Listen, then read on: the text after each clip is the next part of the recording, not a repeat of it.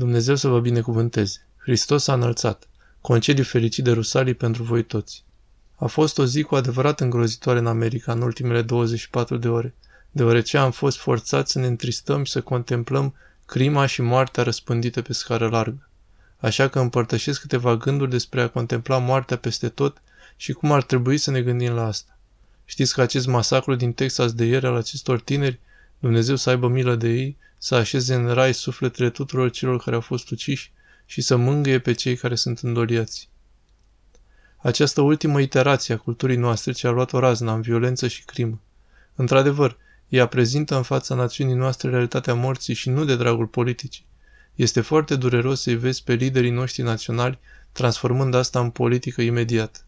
Actualul președinte, președinții anteriori, toate fără rost și fără sens. Crimă, ură, violență, aceasta nu este în primul rând o chestiune politică, aceasta este o chestiune spirituală, este o chestiune de relație cu Dumnezeu, relația cu propriul tău suflet, cu propria ta luptă spirituală și cu păcatele care ne sfâșie și de asemenea relație cu tărâmul demonic, care inspiră violență și încurajează umanitatea să urască și să ucidă. Violența este un comentariu asupra unui popor. Oameni care sunt dezordonați, care nu și-au dezvoltat receptarea spirituală, care nu au grijă de sufletele lor pentru a-și depăși instinctele de bază, în special instinctele teribile de furie, amărăciune și ură. Aici este adevărata problemă. Atunci când combinați creșterea radicală a ratelor de crime care au pătruns în cultura noastră, această creștere în ultimii câțiva ani, 2019 până în 2020, a fost cea mai mare creștere a crimelor cam 1905 de crime și care include chiar și 11 septembrie. Luând în considerare toate crimele din 11 septembrie, chiar și așa 2019 și 2020 rata a fost semnificativ mai mare. Când luați în considerare creșterea incredibilă a numărului de crime, este să spunem 30% în general, în calculele recente an de an în unele orașe și în unele zone, precum statul meu, e chiar mai mare, aproape de 40% creștere, și în unele orașe chiar mai rău dacă vă puteți imagina. Când adăugați și sinuciderea și decesele prin supradoză de droguri, atunci vedem că moartea este doar în fața noastră, făcându-și de cap, devastându-ne. Reflectând asupra acestui lucru și confruntându-ne cu moartea, nu blestemând și învinovățind un politician pentru pervertirile violenței și a inimii umane, cum poate un creștin să gândească? Ce ar trebui să gândim? Sunt pe cale să lansez o nouă clasă în parohiile noastre, școala de catehetică Sfântul Ioan Gură de Aur. Clasa este intitulată Sirah, modelarea unei vieți de înțelepciune, și vom citi și studia de aproape magnifica cartea lui Sirah. Sirah abordează subiectul morții mult. El spune în capitolul 14 aceste cuvinte. Ține minte că moartea nu întârzi. Nu avem un acord cu moartea să vină la un anumit moment, după ce am făcut una sau alta. Nu așa funcționează moartea, nu.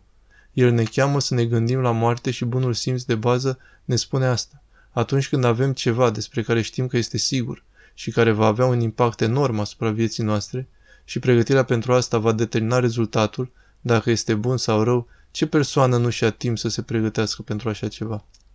Gândiți-vă la fermieri. Fermierii știu că vor veni anumite lucruri care sunt certitudini, că va fi o perioadă de recoltare și că nu va exista nimic de recoltat dacă nu plantezi semnificativ în timpul sezonului de plantare și astfel fermierul înțelept, fermierul care rezistă mai mult de un an, seamănă la momentul potrivit, astfel încât să poată culege la momentul potrivit. Fiecare ființă umană are moartea înaintea ochilor. Vine. Acum este timpul să semănăm o viață de credință, o viață de ascultare față de Dumnezeu, a dobândirii virtuții slujind Domnului și împărăției Lui, astfel încât să putem culege viața veșnică. Dacă abandonăm rațiunea și bunul simț și pretindem că acea certitudine pe care o vedem peste tot în jurul nostru, în care ne înnecăm literalmente ca și cultură, moartea. Dacă ne prefacem că nu vine la noi, vom fi prost pregătiți. Vom fi negat bunul simț, precum și directivele specifice ale scripturilor. Dumnezeu ne vorbește direct și ne avertizează în mod constant să cultivăm amintirea morții. Un alt text frumos din Sirach zice astfel. Cu toate cuvintele tale amintește timpul în care vei muri și nu vei păcătui. Dragilor, auziți că amintirea morții este ceva ce poruncește Dumnezeu. Biserica ne învață că gândul zilnic la moarte este extrem de valoros. Chiar și Adam și Eva, înainte de a păcătui, au contemplat moartea și a fost lipsa de contemplare a morții care i-a condus pe primii noștri părinți în căderea morții. Contemplarea morții e extrem de importantă pentru noi. Amintirea morții are în cuvintele Sfântului Filaret din Moscova, Marele Hristostom rus, spune el, amintirea morții a devenit o armă pentru noi, un dar pe care Dumnezeu ni l-a dat să ne protejeze și să ne salveze. Folosește arma, folosește arma cu înțelepciune. Ascultă cuvintele lui. Voi încheia cu asta ca o încurajare. E dintr-o omilie care va apărea în curând volumul nostru 3 din predicile Sfântului Filaret al Moscovei despre Maica Domnului, va fi cel mai mare dintre volumele noastre pe care le-am publicat până acum din predicile sale. În predica 15, la sfârșitul acesteia, concluzionează. El contemplează subiectul morții cu prilejul de adormirii Maicii Domnului pe 15 august și el spune că fluxul obișnuit al lucrurilor corupte pământești nu inspiră pe oameni să se gândească la moarte, când nu sunt atenți celor care îi mustră cu acest cuvânt scurt de mântuire. Și păcatul crește și atunci Dumnezeu, care nu vrea moartea veșnică a unui păcătos, anunță moartea omenească prin mijloace mult mai mari pentru moartea spirituală, prin furtuni și calamități și evenimente destructive. Acest mare păstor de suflete, Sfântul Firaret, ne spune că Domnul încearcă neîncetat să ne aducă la înțelepciune, astfel încât să putem folosi pomenirea morții ca un instrument care să ne apere și să ne scape de o sândă și să ne aducă de fapt la orientare către viața veșnică, de care ne vom bucura atât de mult când va veni ziua morții noastre. El ne spune că atunci când nu suntem atenți, când de fapt trăim o viață fără această perspectivă eternă, atunci Domnul în marea sa milă pentru că am devenit surzi spiritual, El trimite furtuni și calamități și evenimente destructive pentru a ne trezi. Fie ca noi să nu fim în moarte spirituală și Dumnezeu să aducă mângâiere pentru mulți și să întoarcă multe inimi spre El, să aducă rațiunea în inima omului și ascultarea la cuvintele sale prin contemplarea morții.